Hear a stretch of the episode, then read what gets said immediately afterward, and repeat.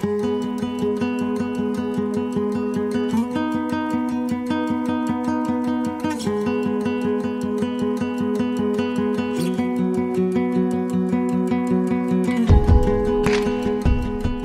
we get started, I like to say a few words about where we are. Today, we're broadcasting from Stanford University in the heart of Silicon Valley. Since World War II, Stanford has encouraged its faculty and students to develop new technologies and turn them into great companies. Welcome to my video blog series on Ask a Silicon Valley Lawyer. I'm Louis Lehot, the founder of L2 Counsel, and I'm a corporate lawyer and I help startups get foreign funded, financed, scaled for growth, bought and sold. Uh, and I love what I do.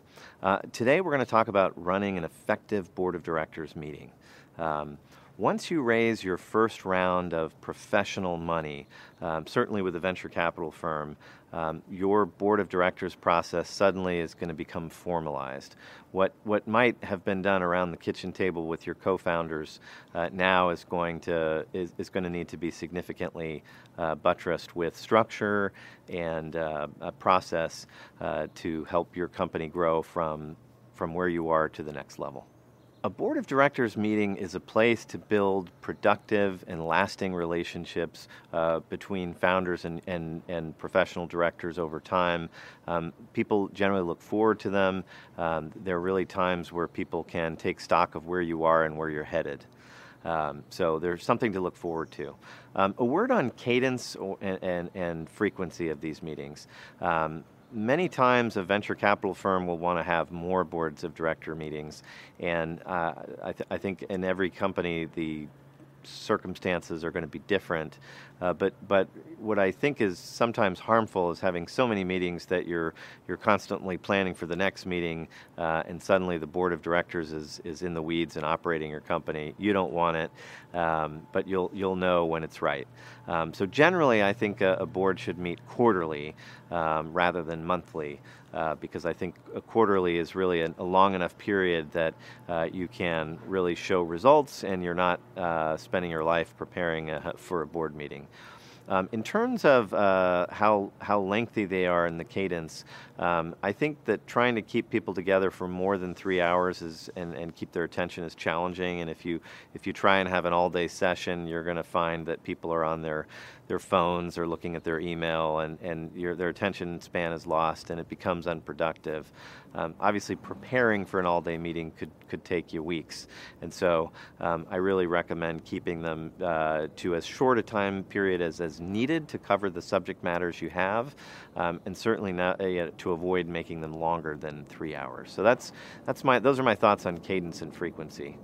Directors are very busy people. It's important to get on their calendars at least uh, a quarter ahead of time, and ideally to set board meetings uh, for an entire year um, in December of the prior year or, or, as early as you can so that um, you're sure to have the, the key people that you need in the meeting, uh, which are not only your directors, but the, probably the key members of your executive team. Um, so uh, that's that's a pro tip for you. Um, the next topic I wanted to hit was uh, how to present to your board. Um, directors are going to expect to see a, PowerPoint template. Um, ideally, it's going to be the same template uh, quarter to quarter, so that uh, there's they, there's you've set an expectation of what you're reporting on. And before your very first board meeting, you probably want to sit down with your directors um, and and make sure that they're okay with the template that you're going to use. Um, different investors have different thoughts about that. I'm going to share with you my own thoughts uh, about what should be in your PowerPoint and, and how you deliver your quarterly reports to your to your board members. Um, so uh, I think the very first slide in, in any uh, uh board meeting deck ought to be uh, what were the highlights and lowlights of the quarter. Um, you really want to set the tone um, that you're positive and you're leading the company at the same time as you're being very candid about how the, can- the company is performing. So it's great to show achievements, and it's also important to show your board here are the here are the things where we're really suffering or we're, we're challenged. Maybe we lost a customer, customer satisfaction scores were low, and so we're trying to build them up. Um, whatever it is, uh, maybe it's turnover. Um, so highlights and lowlights. Um, the next slide typically would be a CEO focus slide. So these are the things that the CEO personally spent time on during the period, and what were the results. Um, maybe uh, you're a life science company and, and the CEO was focused on uh, um, uh, product development or, or R&D. Uh, maybe you're, you're more in the scaling phase of your, of your company's growth and it's more about sales and marketing and the CEO is going to tell the board about the various accounts uh, and customers that, that she or he visited. Um, so CEO overview slide would be uh, number two. Now, um, if you're just a new Series A company, you've just gotten your first round of, of external capital, most likely you're, you're more in the, in the uh, lower phases of the hockey stick, as we say, and you're probably going to be focusing next on um, research and development or product development, sort of what's happening in the, in the development of, of what it is that you're building your technology or your product.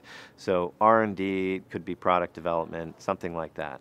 Um, next slide uh, would probably uh, go to um, uh, sales and marketing.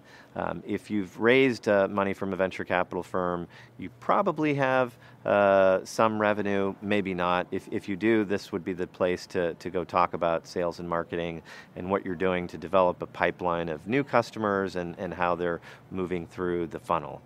Um, after that, um, I often see people reporting on customer satisfaction. This is a, a, really critical part of any company's growth is making sure that they're getting feedback from their customers about how they're experiencing the product and the service that they're getting and how the company is responding to that feedback to make the product better and the service better. Next, I think that uh, depending on the stage of growth that you're at, um, and, and, if you're a Series A company, I think you're, you're likely in, in growth mode and you're going to want to report on um, human resources and new hires, um, headcount, um, any HR issues that, that are percolating. Um, you probably have an HR slide. Next, uh, you might have a, a, slide about the equity or the employee equity pool, any new grants, um, what the strike price is. Uh, remember that if you're ever doing uh, equity grants, you, you would like to try and have a, a valid 409A uh, independent third party valuation, uh, establishing what the exercise price should be uh, for tax reasons. Um, and, and, then you might have a slide on any, any legal matters, if there are any, whether it's uh, new patents filed or the resolution of, of disputes that you had referenced in the prior quarter.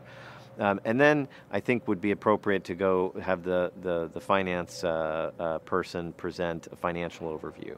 In the financial overview, you really, the, the board really is going to want to see um, whether the revenues are trending as they were forecasted and whether the costs are being incurred uh, on the schedule that had been budgeted.